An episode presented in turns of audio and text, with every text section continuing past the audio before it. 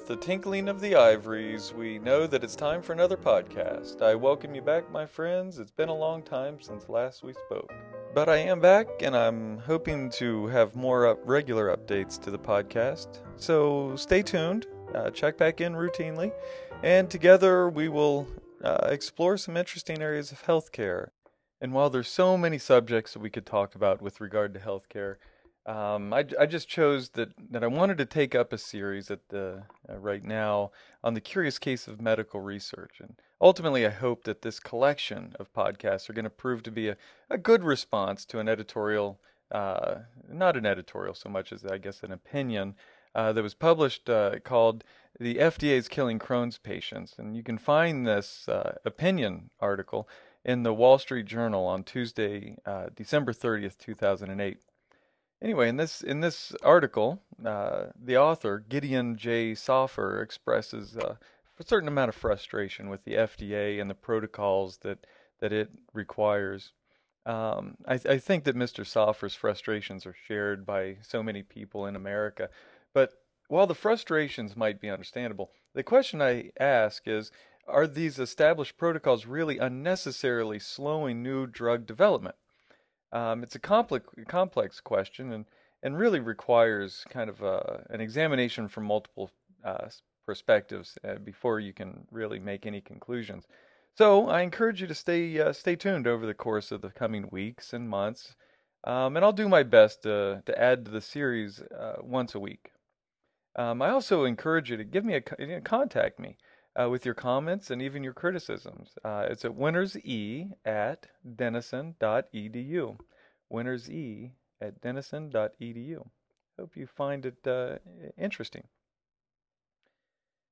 So I, I want the first podcast that's gonna that I'm gonna fully flesh out is on some generally accepted requirements that that have to be satisfied before something um, can be considered a cause for something else. Uh, and I'm going to lean heavily on the work published by James J. Schlesselman, a clinical epidemiologist. And certainly there are uh, there are other authors out there who've published on on causation within epidemiology. I, I don't deny that. I just like Schlesselman because for the simple reason that I enjoy reading you know his insightful logic. So so that's where I that's where I'm starting. And right now, what I want to do is I just want to give an overview of these uh, these necessary uh, these these factors. The first is biologic plausibility. There has to be some reason why we believe that some intervention, that is to say, is, is be it a drug or physical modality or even a surgical procedure, um, should cause a desirable outcome. Um, a biologic plausibility why one thing should be causing something else. The second factor is temporal ordering. In most typical cases of cause, uh, we presume, of course, that the cause is going to precede the effect in time. Um, the next one is association. Uh, associations are, are, simple relationships that develop uh, that uh, that uh, the cause and the effect tend to fluctuate together. Um, then we have strength of association as the fourth uh, phase or the fourth piece of evidence for causal uh, relationships. Um, strength of association, we basically are saying that the causes should be noticeably strong in their association with the outcomes. And uh, the fifth is the consistency of association. Before a cause can be called a cause, it really should have a consistently strong relationship with the proposed effect. Um, and so that's the consistency of association. The sixth uh, factor that we consider is a dose response. Uh, typically, with more cause, we should find uh, more outcome. Uh, generally speaking, that's the, uh, that's uh, true. Of course, there are points of diminishing returns, and there are reversals in this dose response where more of a of a given cause will generate less optimal outcomes.